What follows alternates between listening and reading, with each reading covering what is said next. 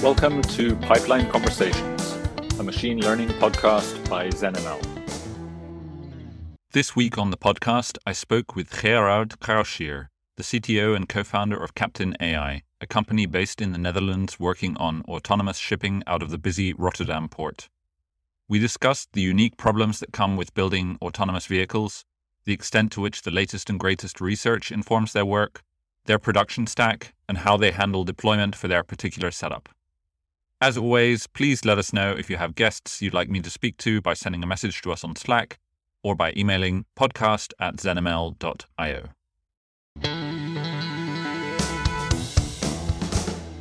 So, my background is actually in marine science. Um, so, uh, I went to the University of Hawaii, um, and I, I just uh, I love the ocean, I love the nature, and and uh, before I went there, I, I, I was more involved with uh, let's say I was thinking I was going to do some genetics or something like that. I, I wanted to get into something that's cutting edge and something new, but I didn't want to be in the lab all day.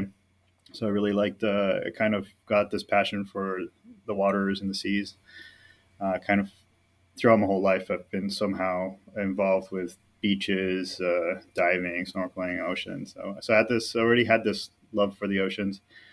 Um, and then uh, I also had, together with that um, love for, for science and technology, I my whole life I've been taking things apart, trying to build things. Um, you know, uh, I always just had a had a curiosity. I just wanted. I, I enjoyed putting things together to solve problems. Uh, and so as I started going through school, you know, you're kind of trying to figure out what you're doing with your life and what you what you want to do. Um, I kind of merged all the things that I liked together um, and started pursuing things like with underwater robotics. Uh, really got into manufacturing at that time. I think uh, you know, like uh, developing became more accessible with 3D printers and uh, laser cutters and all these things. And uh, I really, I started loving these machines, started loving how easily you can make things. And that, you know, so I started building ROVs uh, in university. And then after that, I graduated, well, worked a bit more in, in uh, product development uh, at Origin Base was also kind of like a startup. we wanted to help people prototype and develop. and so I had a lot of experience building projects, essentially for people. And so uh, that gives you that exercise of here is um, a goal, here is uh, a product that you have to, to, develop, and usually it's not something that you can just buy; it would be custom, and then you have to set out a timeline, uh, and and iterating through that cycle, I think made me really um, kind of understand how projects should be put together.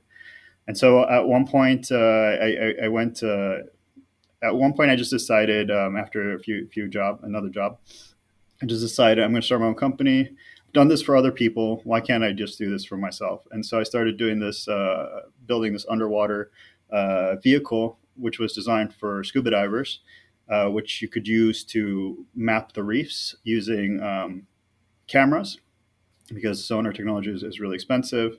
Uh, and if the waters are clear, you can use uh, two cameras. You can do, uh, you know, stereoscopic. Uh, you can just use get depth images out of two cameras and get a, an idea of what the 3D environment would look like. And in my mind, I'm like, yeah, I can. We could kind of create a backup of the reefs, what that would look like, create a 3D model, and then over you know the years, you can kind of see how the reefs change. Uh, I, I, really like. I, I, had this like idea of like uh, really being a lot more precise in quantitative analysis. Uh, in marine science because I, I, felt like that was lacking. I never really thought of like the, the, the financial impact on those things. Um, so yeah, once once you have to address a business case and a need, um, the the game changes a bit. And at that time, uh, I was in the UAE, um, and I had uh, found someone who was willing to to invest in this idea. It gave me a little bit of capital, a little bit of resources, uh, and then I really started learning what it takes to, to, to start a company. I was doing all of this by myself. Uh, I was naive enough to think I could build, design, program, uh, deploy, and sell all of this mm-hmm. by myself. Uh, quickly learned that that is uh, it's it's unrealistic, and uh, and so when I came to the Netherlands, I, I was also thinking of continuing and pursuing. Uh, I kind of came to the Netherlands as a fallback plan because I, I, am actually a Dutch citizen, um, and uh, and to and I and I didn't have a visa anymore in the UAE unless you have like a job or something like that. And at the time, I'd quit my job to start this startup. You you needed a visa, uh, and so I just came to the Netherlands. Uh, and first thing I did was try to find a place where I could establish myself. You know, find uh, the equipment that I need, uh, and and try to do it here. Uh, try to start my thing here. and so the first person I messaged was Vincent.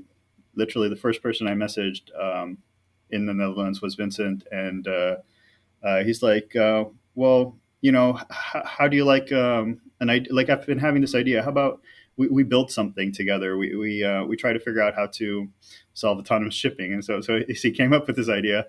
Um, I can't remember if that was already at the email, but essentially, I remember arriving in Holland and the next day having a, a, a meeting with him, and from there, uh, pretty much one thing led to another and started Captain AI. And this was maybe I think four years ago or something like that. Mm. Um, wow.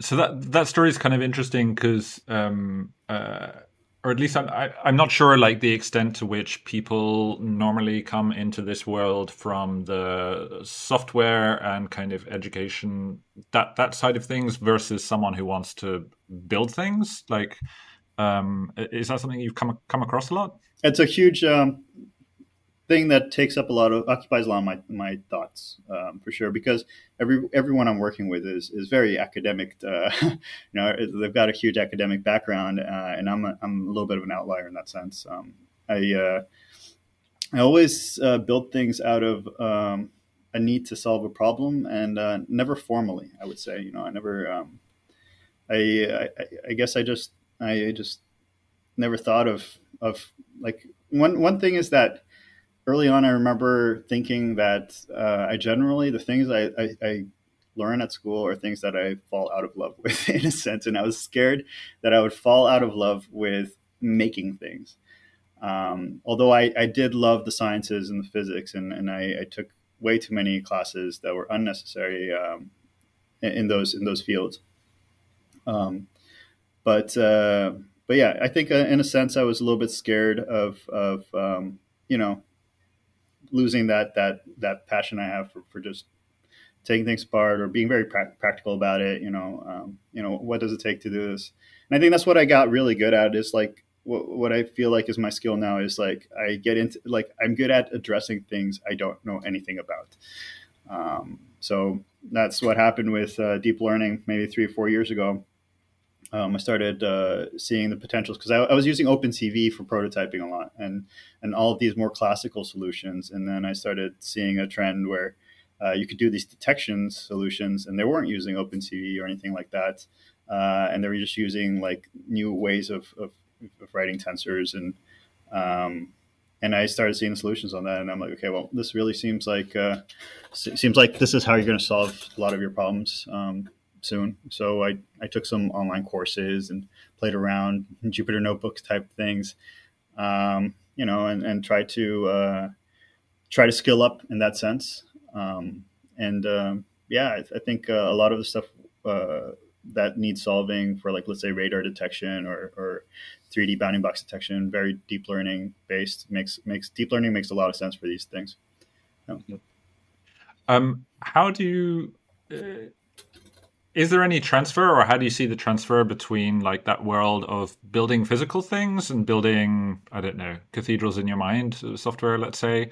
Like uh, is there any like lessons you you have you've brought to bear from your previous experience? Uh, yeah i think there's still many lessons to to to learn. Um, but uh, that's indeed um, I, I i've discovered that i'm idealistic uh, and that i am very um, i always assume like the I, am very a little bit naive and assume um, assume great things can happen. I think I'm, and I don't really think it's. Uh, I don't want to get too philosophical here. Um, I don't really think it's uh, necessarily a bad thing in my mind. I think when you're developing something, you tend to be biased towards uh, the things that can go wrong. Uh, so, like, you tend to weigh out, okay, well, what are all the failure modes? How do we address them? But you don't really uh, counterweigh all of the success modes and all of the you know potential avenues a, a, solution can take. And so I think generally when someone makes a choice in the development process, they tend to average it out towards more like the negative side of things. Uh, and when you want to do something new and creative, you can't really base it on past experience. I don't know if I'm getting a little bit too vague here. Um, you kind of have to. Uh, so so you, because you're doing something new, you have you can't really just use history as a function to determine what the new thing is. Uh, there's some element of risk always going to be involved, and and how you handle that risk uh, becomes a craft um, or an art. I don't think I don't think there's a solution uh, that you could just follow in the deployment or development of a new idea. Uh, there's a lot of lessons that you can learn. There's a lot of uh, wisdom that can be bestowed by other people who've gone through the same process, but there is no formula in creating something completely new. Uh, and I, th- I think uh, until now, as far as I know, it's still an art. It's still something you have to uh, you have to run simulations in your mind of all the different scenarios, potential outcomes, the potential value. And it's a very difficult problem. It's it's it's, it's really difficult, I think, um, but it's also really exciting. So yeah. And yeah, I imagine uh, a little bit later, maybe we'll talk a little about um, kind of iteration and how that fits into it, particularly in the in the world that you're you're, you're working in. Um, but yeah, perhaps now is a good place to talk about Captain AI. What what it is you you do? What's what's the problem you're solving?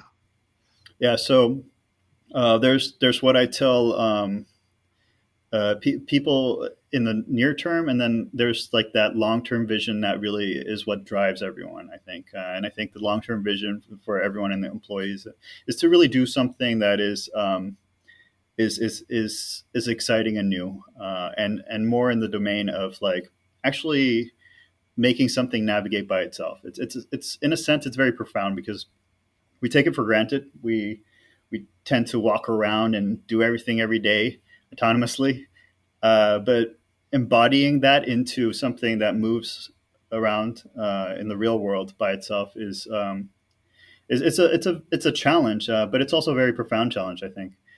And also, on top of that, to do that on water, which 70% of our planet is water, it's the vehicle for this planet. And to be able to add some level of autonomy, I think, in that would be great. In the future, I believe you could do a lot of really great things if the oceans were more accessible.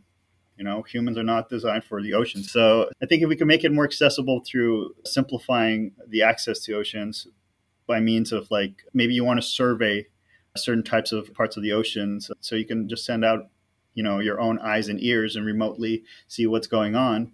Uh, I think there's a lot of things still to be discovered in the oceans. So from like a sensor side, a perceptive side, it's interesting, but also from a logistics standpoint. So what is it? I think 60% of the volume and 40% of the value of cargo is transported through seas don't quote me on that. It's, it's, it's, something like that where the masses of things that get transported is done overseas. And if we can offset a lot of the logistic problems onto oceans, it's a lot more efficient. Each cargo vessel has, you know, hundreds of containers and a small staff to actually service that. So if we can offload all of that stuff that essentially gets transported by trucks nowadays or by cargo by airplanes, then that means that we have less congestion on the roads. We have it's probably even safer. I mean, I don't know how many car accidents are done by truckers that are driving excessive amounts of time. So I, I think it's just a, a, better way to solve problems. Uh, and and we discuss this a lot because the direct value proposition is kind of a hard one to address from that angle. But then we do have like the near term visions um, that that is what we're working on, which has more practical business senses in the short term. Know. Right. Yeah. I, I, was even even as you were saying, you know, solve the problem of of like uh, autonomous transport or autonomous travel or something. You say that was even wondering whether there's even a, a, broader way of thinking about it. You know, I don't know. At some point, space travel is going to be more of a thing, right? And you know, some kind of autonomous like travel is is also going to be a thing there. Yeah, well. I think. Uh our whole team we're we're all we all love space and space travel. I don't know if it, it's because we grew up watching you know sci-fi movies or something like that, um, but we're we're definitely uh, fans of it and.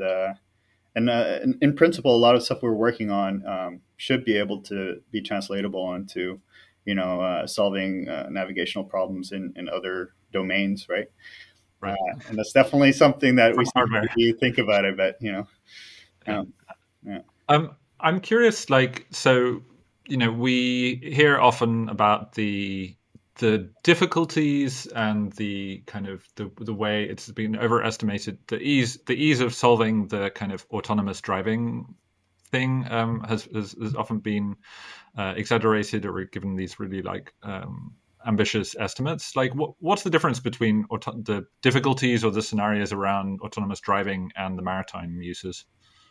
Um, yeah, I think uh, I think the maritime is a bit slower moving in, uh, industry wise. It's it's interesting. Maybe that's not the case because radar has predominantly been on vehicles way longer than it has been on cars, and there's been a lot more automation in the infrastructure side of things.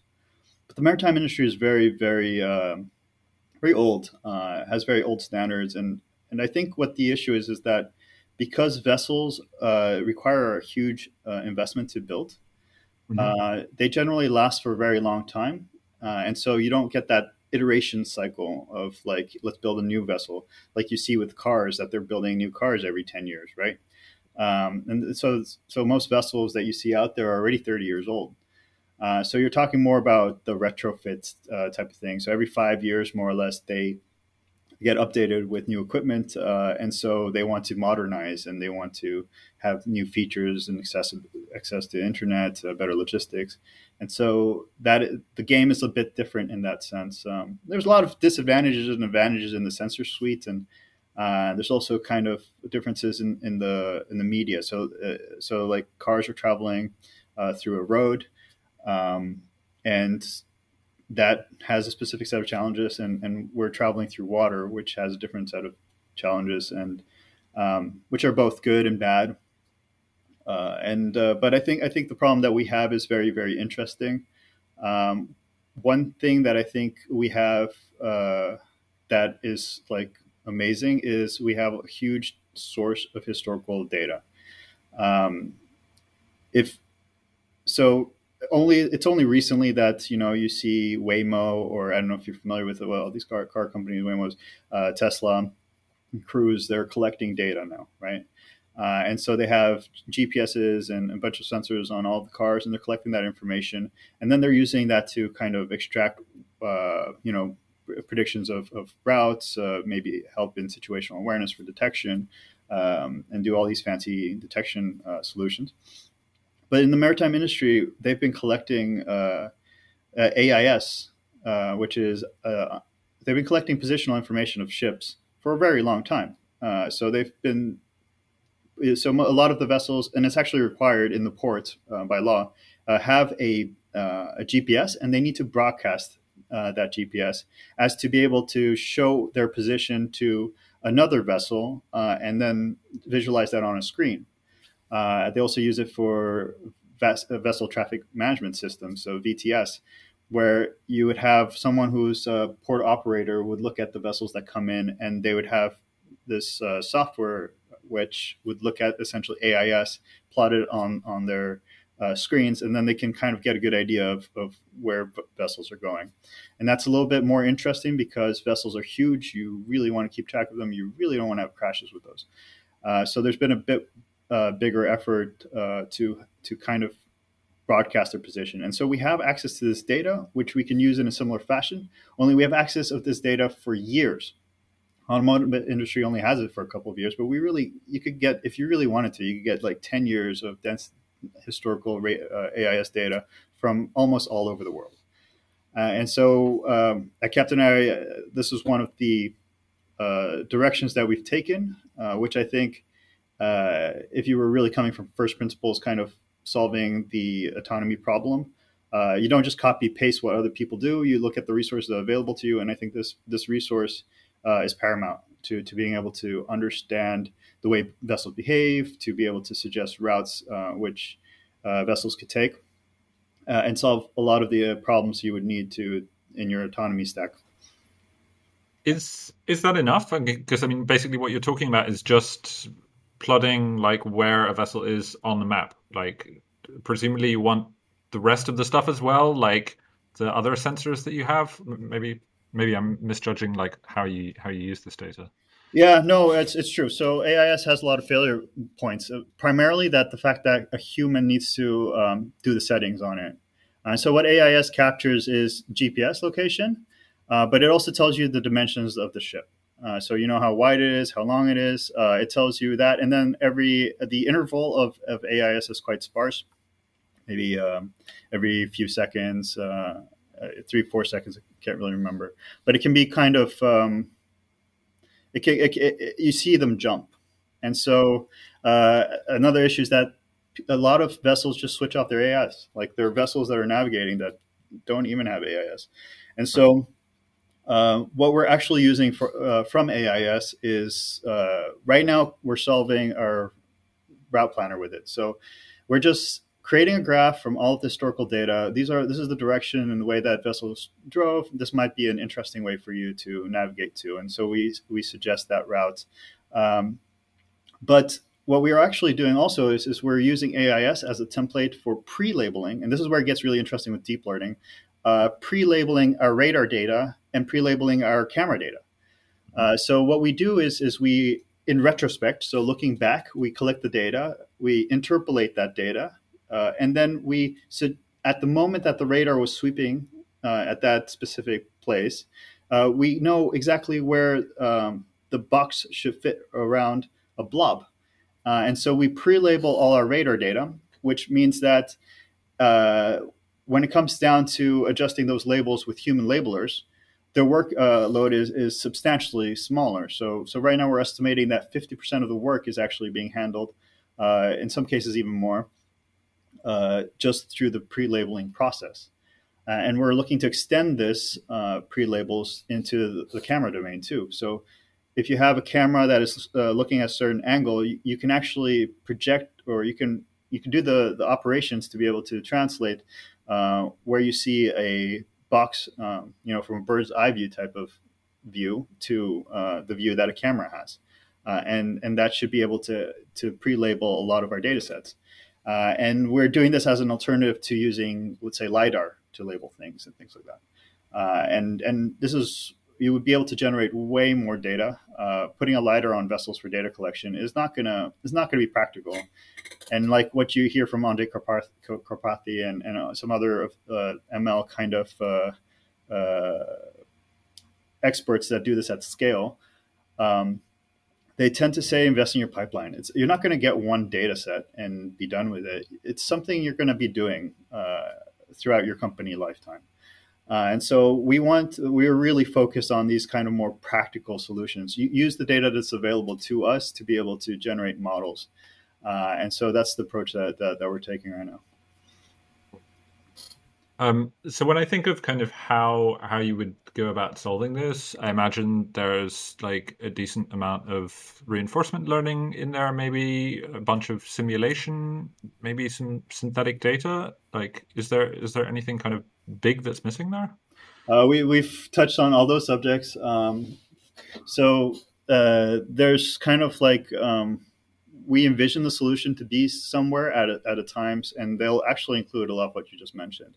Um, but I think for practical reasons and to be able to survive as a startup, you need to have short-term goals goals with a really realistic um, milestones. And uh, I mean, I mean, like the ambitious future goal, I, I, I, would imagine is some kind of multimodal sensor neural network that uh, can predict things, and then you have some RL algorithm that that kind of simulates these predictions and tries to they negotiate with each other to to figure out what the optimal path should be and how to, to mm-hmm. navigate and solve a lot of these problems. But that's very experimental. Like these kind of things are, are very very experimental. So right now what we're doing is we're trying to validate the facets. We're taking uh, let's say we want to know if we can detect uh, really well um, objects using deep learning with radar, if we can do the same with camera. We, we try to optimize these models. Once uh, use classic techniques for fusing them, uh, and once we have a level of maturity in that, uh, and maybe some more resources, we'll look at doing something more fancy like that modal, multimodal approach. Um, you mentioned RL or simulator training. So we used a simulator. Um, we did a test uh, because data, camera data is really difficult to get.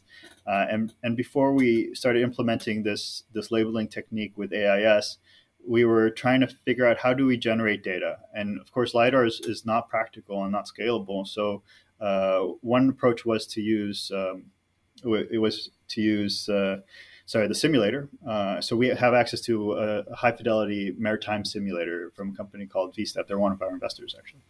Uh, the, the simulator is called Nautis, and we actually just programmed it so that we can see vessels from different orientations and, and teach a neural network to learn uh, orientation. And so we generated, I think, about 70,000 uh, synthetic data uh, images uh, with with these labels and and got to like 63 70 percent uh, uh, improvement still state of the art um, and we're hoping that with this real data uh, that we'll, we'll, generate we're really going to get to um, to the type of performance you see with bounding box detection like really nice um, yeah can you can you run the simul- simulator at like non real time speeds or, or uh, like yeah. Yeah. Uh, so, so, yeah, it's because uh, if you're doing RL, we looked at RL um, and trying to do on policy training in the sim. Um, and so uh, we we can manage to speed it up 10x with the physics, but then the physics starts breaking down a bit. Um, uh, so we actually uh, looked into lower fidelity simulations and things like that, uh, and then um, looked at lens networks. Can we transfer that lower fidelity into a higher fidelity train? on the higher fidelity and translate it into the real world. Uh, and that was uh, that was something we looked into um, a few years ago. Um, but I, I, I think that RL, uh, in terms of learning in, on policy in a sim, is not the way to go. Um, not anymore. Um, I think I think you see a lot of things that they kind of simulate. Um, you, you can create a simulator without even having to program, you know, uh, all of the visuals in it and and to do all these rule based because uh, that's a lot of work but right. with, with, deep learning you can you can create these prediction models and say okay well if i saw this boat here and i saw that boat there the boat will be over there uh, and you can capture these interactions so we've looked at at doing prediction models um, just using positional data uh, and we have access to a little bit higher fidelity than just AIS. So we we have AIS uh, fused with radar, and so we can track the positions, create, let's say, a, a neural network that predicts that motion. Uh, and what you can imagine is, is that you could now do on policy training with your pre- predictions. And so you have a simulator which is learned on the real world that can kind of tell you this is how things will go. And then you can create an on policy uh, training with RL um, using that type of simulator. And I think that, that that that flavor of approach is probably more realistic. Yeah. Um, I'm curious. So, like, obviously, I mean, reinforcement learning is is is no longer kind of cutting edge or something particularly new. Like, lots of people have have some exposure to it at least, but like. Where, where where's the intersection between kind of the ongoing research which is being done in, in this world and, and what you're busy with? Uh, yeah, so I think if you there, there's, there's, solutions out there that are phenomenal. Um, like uh, I, I, just I'm really getting excited, especially this year.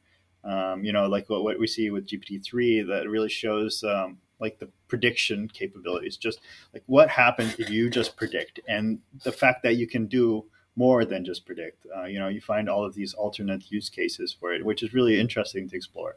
Um, I also think that uh, with NERF, I don't know if, if you followed uh, with with NERF. Uh, so NERF is a way to visualize using neural networks. So back in the day, we used to do something called SLAM or something. We would, uh, you know, it, it, would be called photogrammetry. You take a lot of pictures, um, and it's still photogrammetry to a certain extent. take a lot of pictures of an area, and then you use properties like features of that property of those pictures and knowledge of the positions to be able to reconstruct a 3D model of it.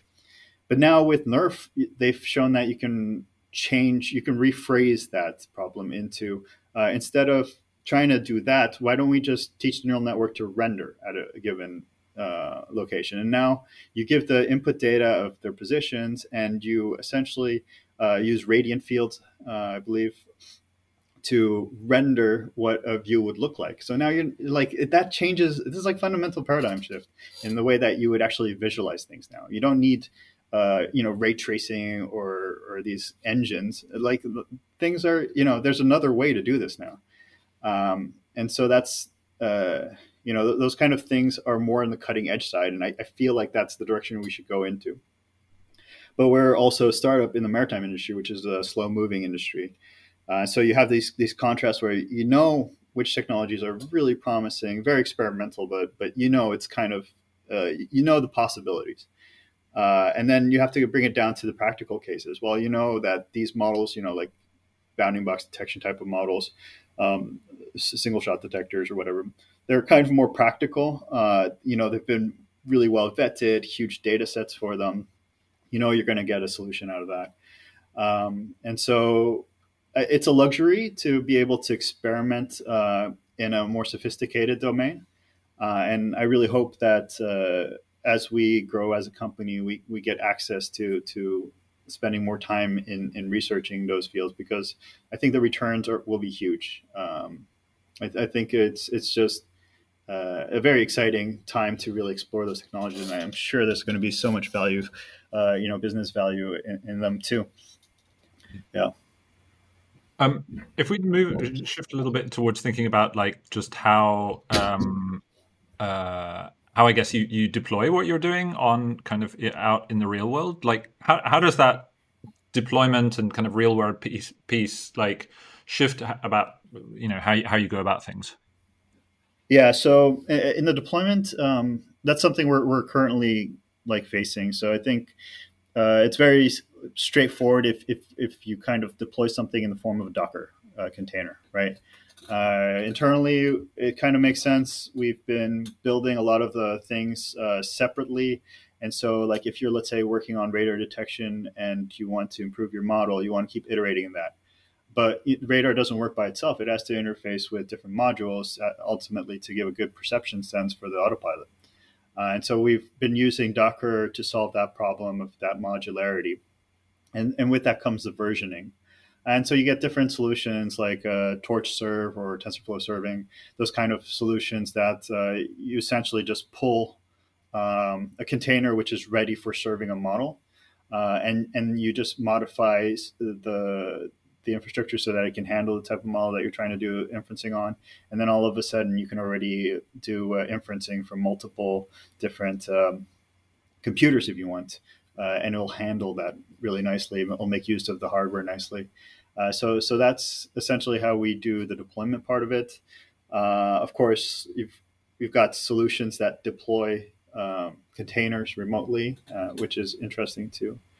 Uh, and then but really the, all the way to that point it's probably like that's just like the icing on the cake right? That's like the tip of the iceberg.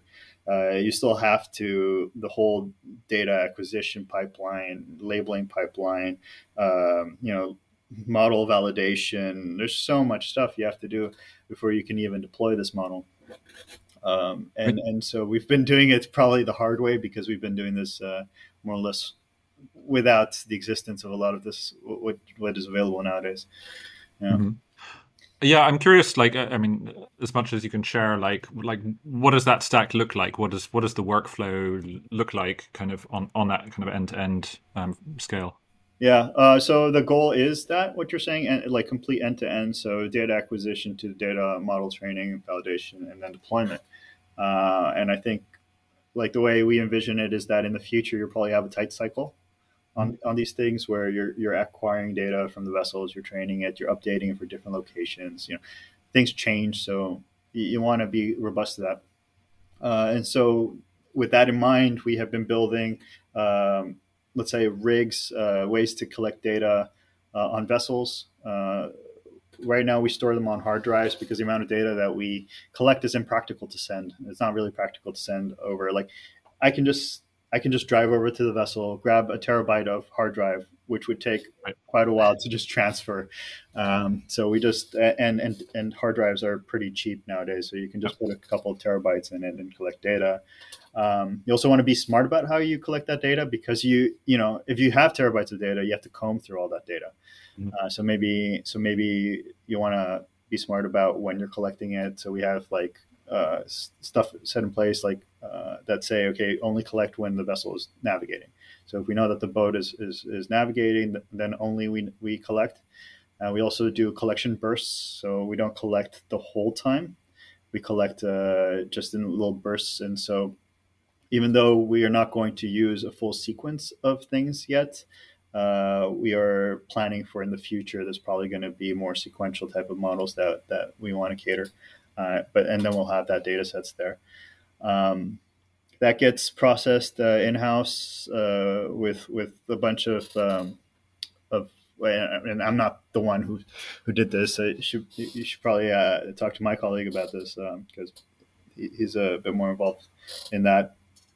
But what, what happens is that we just run scripts that processes the data, converts the the data into the formats that we need for the pre-labeling, does the pre-labeling guesses. So, like I mentioned, we we try to uh, pre-label the data using AIS quite a bit, uh, and and then get it to a point where we actually um, have some software that we could uh, get third, third or to get other guys like interns or maybe students to to label. And so we're also uh, that also requires quite an effort to figure out okay what labeling services do you use? Uh, we've looked at Labelbox. We've used uh, we've used Mechanical Turk. We've used uh, what's it called? Um, Turn Eight, I think it was called. Now, now they're called Crowdflower, I think. Uh, and so uh, Scale AI seems to be one of the newer ones with a lot of the functionality where you can actually translate between 3D space and 2D space. Uh, but a lot of their, their features that would be interesting for us are still kind of in beta.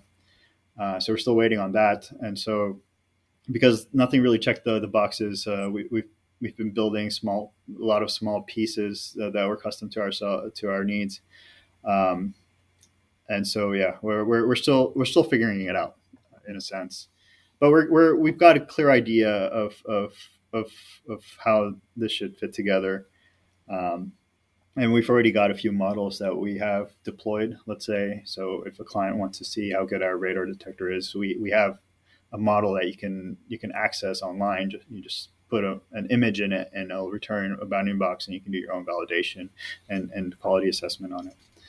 You know, and what would you say are the kind of the biggest challenges there in terms of that that whole process? Um, and I guess like, yeah, the barriers that are preventing you from reaching like that dream of the kind of the fully automated version of that aside from you having to like drive to the boat and pick up the hard drives yeah uh, i don't want to be facetious um, to use that word correctly but, but I, it's, it's it literally is the unknown unknowns it's like the things that you don't account for um, and I think that that occupies uh, time, which never gets scheduled.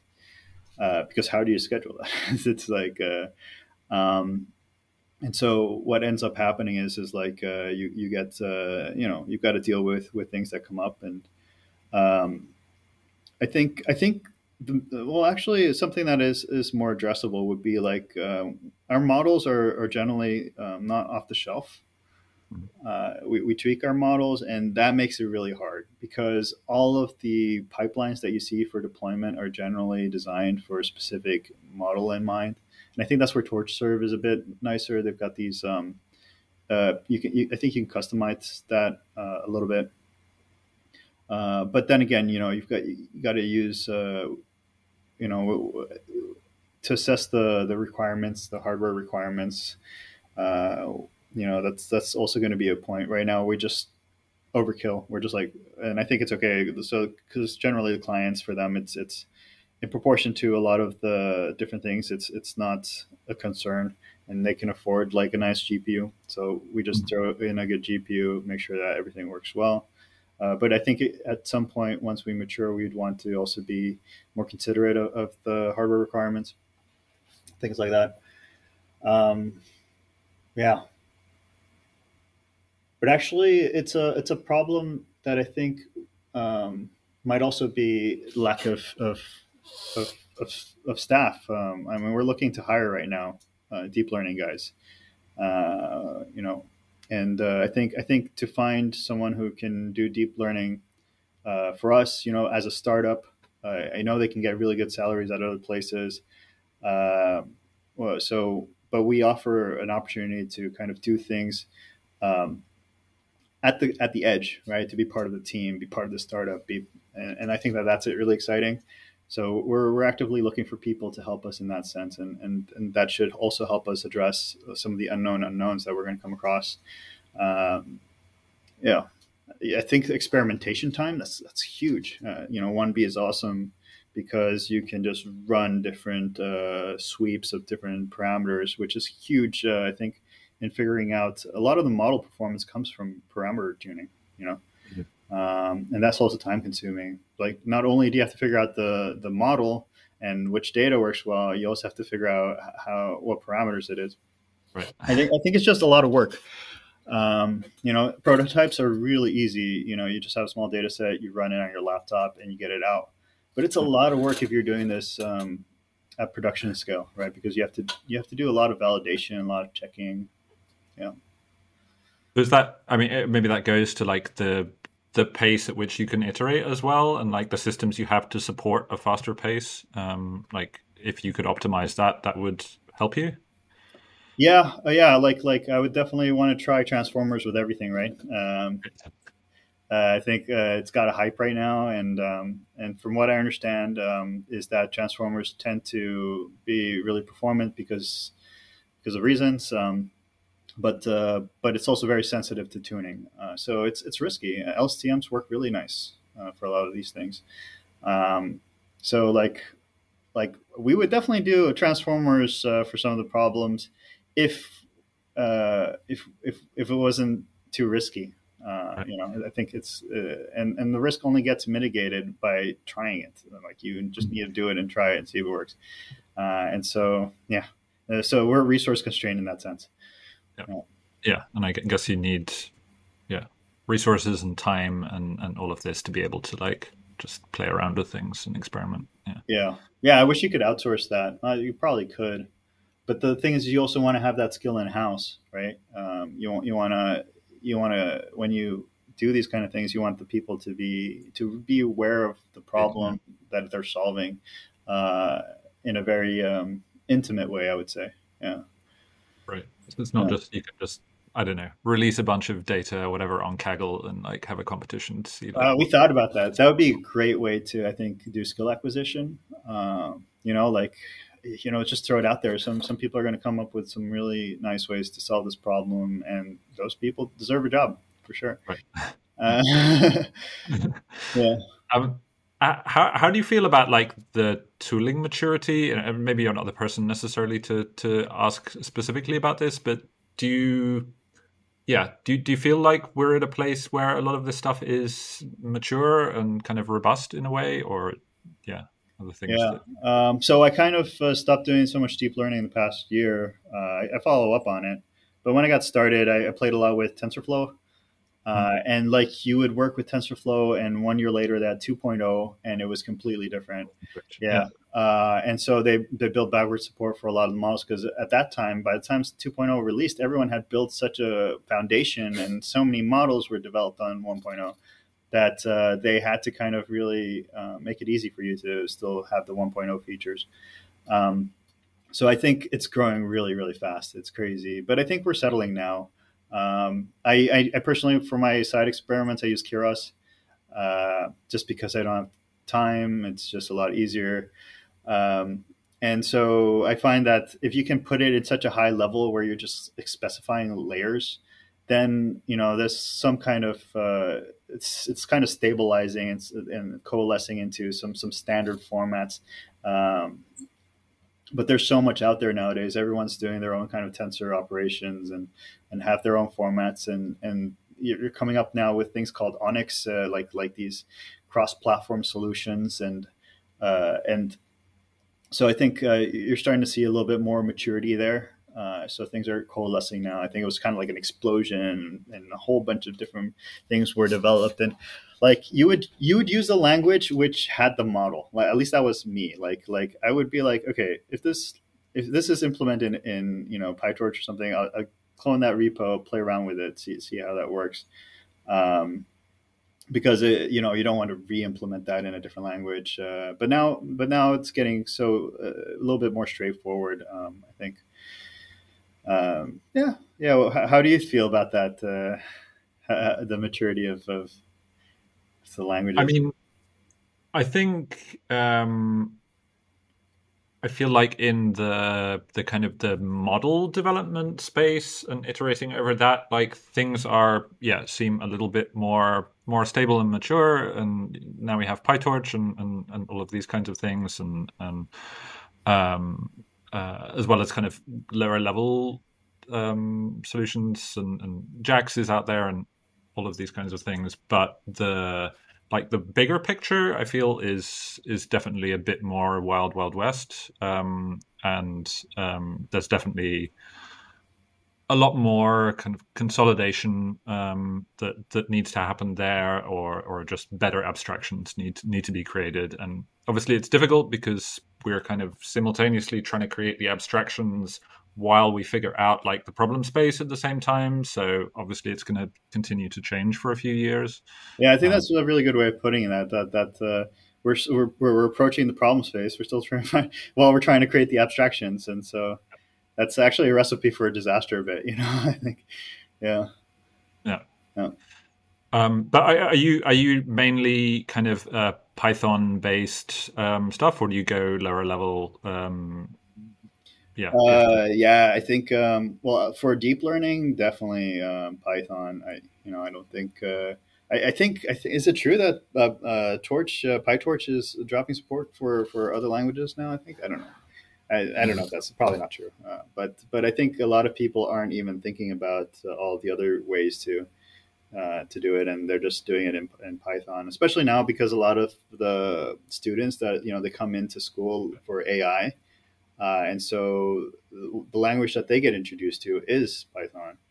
Uh, and so by the time they graduate, Python is, is their is their language and how they've learned things and so I think uh, I think the, that C skills uh, might might be lacking because and and and being being more reserved for performance. Um, right. Where like if you wanted to create the binaries that are called by you know these higher level languages, uh, you'd write it in C or I think Rust is now becoming the more popular one.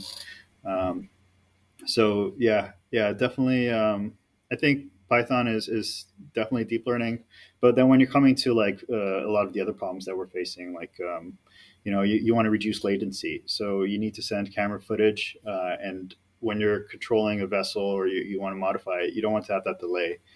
Mm-hmm. Um, and so we're looking at, uh, you know, frameworks like GStreamer, for example. GStreamer is a really efficient framework uh, for for media data, um, mm-hmm. you know, and, and and things like that. So so we do have a few different languages uh, uh, that are more catered to the performance, but uh, I think you'd be looking at CUDA uh, if you really want to get down to the crux of, of, performance, and might be more interesting in the hardware sense. So if you're trying to reduce cost on your hardware, uh, you want to kind of uh, exceed the performance of, of your model.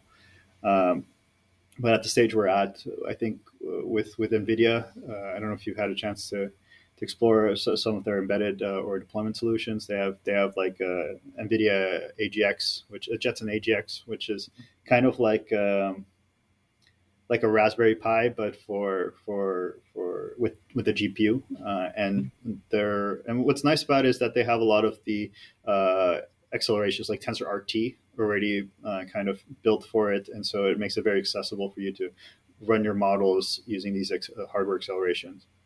But outside of that, I don't think we really custom do anything. We just use what's what's somewhat easily available. Again, we're we're, we're an ambitious startup doing way too much uh, and looking for for people to help definitely. Um, solutions. So, but yeah. we have to be smart about about where we put our efforts. Yeah, I thought maybe you were going to say something about I don't know Julia or something, but yeah. Ah, yeah, yeah. Like stick with what's reliable and has a big ecosystem as well. Yeah, um, I, I, personally don't have much experience with with Julia. Um, I read a few blog posts I think about it, but uh, do you recommend Julia for for these things? I've only dabbled a little bit, but I mean, people who are working in the Julia space seem super enthusiastic about it. But yeah. Who knows? Um, yeah. Yeah. yeah.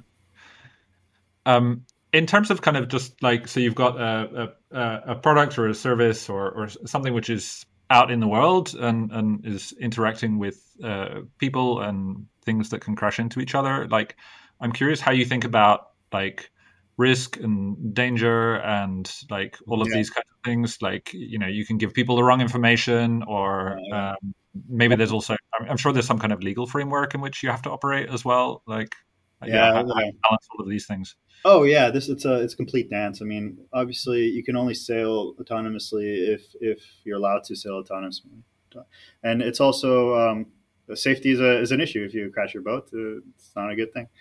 Um, and so we have these kind of discussions about, you know, um, like uh, how, how, do we, you know, how do we make sure that uh, we can iterate fast and maintain a safe working environment? And um, I, these are challenges we have to address. These are things that uh, um, it's really nice to iterate quickly, but when things can go really terribly wrong, that's not a good idea. And so we're practical. We, we try to use the sim. We do mm-hmm. a lot of the testing in our simulator. So the simulator we have uh, actually has motion models and, and physics um, programmed in. Uh, and so a lot of that, like kind of stability testing, can be done in the sim. Uh, and then, of course, we have uh, captains that literally hold the steer and override procedures that uh, they can they can just take control if they ever feel the need that that something is, is not right, and, and all that that needs to be in place. Um, but then I think also from a moral standpoint, uh, I, I, was arguing that you kind of have to solve autonomy um, to reduce the amount of, uh, of, of crashes because if we can like offload how many people are driving in those trucks uh, that have crazy hours uh, on this more efficient mode of transportation uh, by making it more frictionless and, and better and improving the logistics on it, then essentially you are saving lives. Um, so you know you can uh, you got you got to see the good side of it too. Like like I said, I feel like a lot of people tend to overweigh the pessimistic point of view and, and tend to be wrong because they bias towards that direction. So they're like, oh yeah, what if uh, a whale? I've literally had this question. What what if a whale breaches on your boat and something like that and, and destroys things and people. Uh, you get the you get all you can. There's so many things you can think of that can go wrong, but then you also have to be fair and think of all of the things that can go right. Uh, and um, and I think that that technology has has only made it so that we can sustain such a big population on this planet, and has only done good things. Uh, of course, you know you have the nuclear bomb and all these bad things, but uh, you know I, I, I, don't know. I, you know I, I could argue um, a, a, positive use case on all the technologies we have. You know, mm. uh, I think people take that for granted. I, I really think people take it once the technology is part of your everyday life. You tend to forget how things used to be. What's your baseline? Yeah. Yeah. Um, and so I, we're living like kings on, in this time and age because of uh, because of technology. Yeah. Is there? Um, uh, I'm trying to think of like what the equivalent would be. I guess it's maybe not the same. Like, is there a maritime equivalent of the trolley problem in in your world? yeah. Um, well, yeah, the trolley problem could be like applied to the maritime domain. Um, yeah. Um, you don't have as much.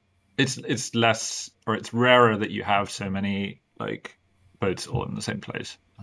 Uh, well, no, you, you, should see some videos. Uh, I think every five years, four years, Amsterdam, um, they've got these boat events, and there's it's just ridiculous. Okay, uh, that's yeah.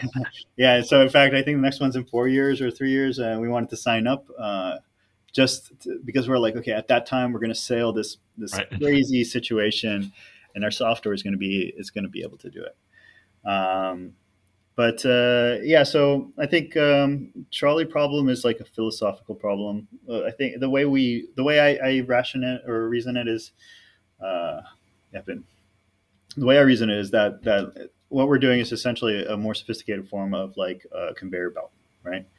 Um, you know, in, in, in the factory, you've got uh, conveyor belts that are transporting one thing to another. Um, and so what we're doing is is instead of having that very simple environment with that just you push a belt over and there's not much noise in that situation, we're pushing a, a, a you know a box or a vehicle across the water. And, and so what that what happens is that your perception of your position is a little bit more noisy. Your control uh, has to be more sophisticated, but in principle, it's not any different. Uh, and so uh, so that's gonna that, that's how I see it. When you're talking about the tro- trolley problem, you're really trying to say like, okay, uh, uh, you know, it's like, is it better to? It's just should the robot decide whether to destroy uh, this, uh, you know, five bad people versus one good person, or things like that. Um, and I'm sure that that there's going to be a lot of interesting like uh, discussions in that that space once once the maturity of this technology is at that point. But to, to be frank with you, I don't even think uh, AI as it is right now has the ability to conceive of ideas, right? Like uh, you need to prompt GPT-3. I mean, it's great, all of the stuff that comes out of it, but the human still prompts it. And uh, until you have some kind of like self-evolving, uh, self-prompting kind of system, which might happen soon or not, I, I don't think that those problems apply. It's, it's a mechanical problem until like there's this level of choice uh, that a, a, machine can make. Uh, so, so let's address that once once that's actually the case. Yeah. Um, so we usually end with a couple of kind of quick, quicker questions. Um, you can take it in kind of whatever direction you want. Um, so the first one would be, what would be a kind of a, a, quick win that someone can add to their systems to make putting models out in production more robust? Yeah, I want to. Yeah, so I think I think being very clear about your metrics, uh, which software is doing really well um, like yeah it's it's hard because the the stuff that really leads to the improvement is is like uh, trying to be really good about your assumptions right um, yeah so so so try to try to make sure that uh, that, it, that your assumptions are really clear or that you're really clear about how, how this works. Um, for example like if, if you were to like we're collecting radar data in a, in a single area and then we're, we're trying to think of okay well how how diverse does this data set get to get to be? Um, and so one way to assess that is to have a data set of like it's not just reserving a section of your data uh, and then using that as your test set but literally going the extra mile and saying how about we put in a data set of just a completely different place right uh, and so it's not just following the rule you know 20% is testing is um, like like to to actually rationalize what does it mean to test and to, to check its um, its uh, uh, you know its uh, adaptability to different situations. But other than that, I can't really give you that that much of an insight in terms of the more practical uh, technologies. I'm not really the one uh, doing that. Yeah. And what would you you've at least spoken a little bit about this earlier. Like, what would be kind of one part of putting putting models in, into production um, that you feel like needs to be given more attention by tool makers in the space? Like, what's the thing you're missing? Um, I, th- I, think most people would always uh, kind of directly go towards uh, some form of automation. You know, like let's automate the procedure more, right? Um, but I, I, I don't know if, if that's always going to be good because, like you said, we're still trying to solve this, the problem space. Um, so uh, I, th- I, think I think this level of of improvement uh, might be like that over engineering, maybe. Um, yeah. So that's not really an answer. Um, uh, I, th- well, I, think, I, guess what you're saying. I yeah. guess what you're saying is like that the we don't currently have like good tools to deal with this stuff, and so that's what we need. yeah, yeah, yeah. So let's say um, like there's this like cure all like transformer type of uh, vision. I think everyone's just adapting transformers to everything. And if that's the case, then you know maybe maybe building a tool that lets you uh, try a type of model like that over different, you know, uh, if it if it really is that generalizable, uh, you know, then the problem becomes more of a tuning thing and making that easy, right? Mm-hmm. So maybe there's a whole uh, deployment uh, solution that could just specialize on one one very generic type of model. Uh, yeah, but uh, other than that, I, I don't think I got a good answer for you. Thank you very much for, for coming on. Like it was super interesting. Um, we definitely don't don't speak to too many people who are like deploying things out in the world so much. Um, it's often often a lot more software based. So yeah, it's definitely yeah, yeah, um, yeah. So this is our first year really deploying things. Um, uh, I could probably speak to non deep learning kind of uh, solutions that, and there's a lot of REST API type of uh, you know solutions, and that's great. That's awesome. It's it's very simple. Uh, you know, if you wanted to be if you if you're using images gRPC, but you know it's it's really nice to have something that is being served online uh, and to to let people use it. Know, yeah, it gives a lot of validation, at least if you're. So yeah, I, th- I think uh, the space we're addressing is also a little bit more esoteric in the sense that it's hardware. It's really like also stuff that has to work on the boat. Uh, I think a lot of these solutions right now um, are very accessible for online applications. Thank you for listening to this latest episode of Pipeline Conversations. If you enjoyed what you heard, please consider giving us a review wherever you get your podcasts. It helps us get seen by more people, and of course, it's always nice to receive feedback. If you have suggestions for future guests, please send them over to podcast at zenml.io. Thanks. Until next time.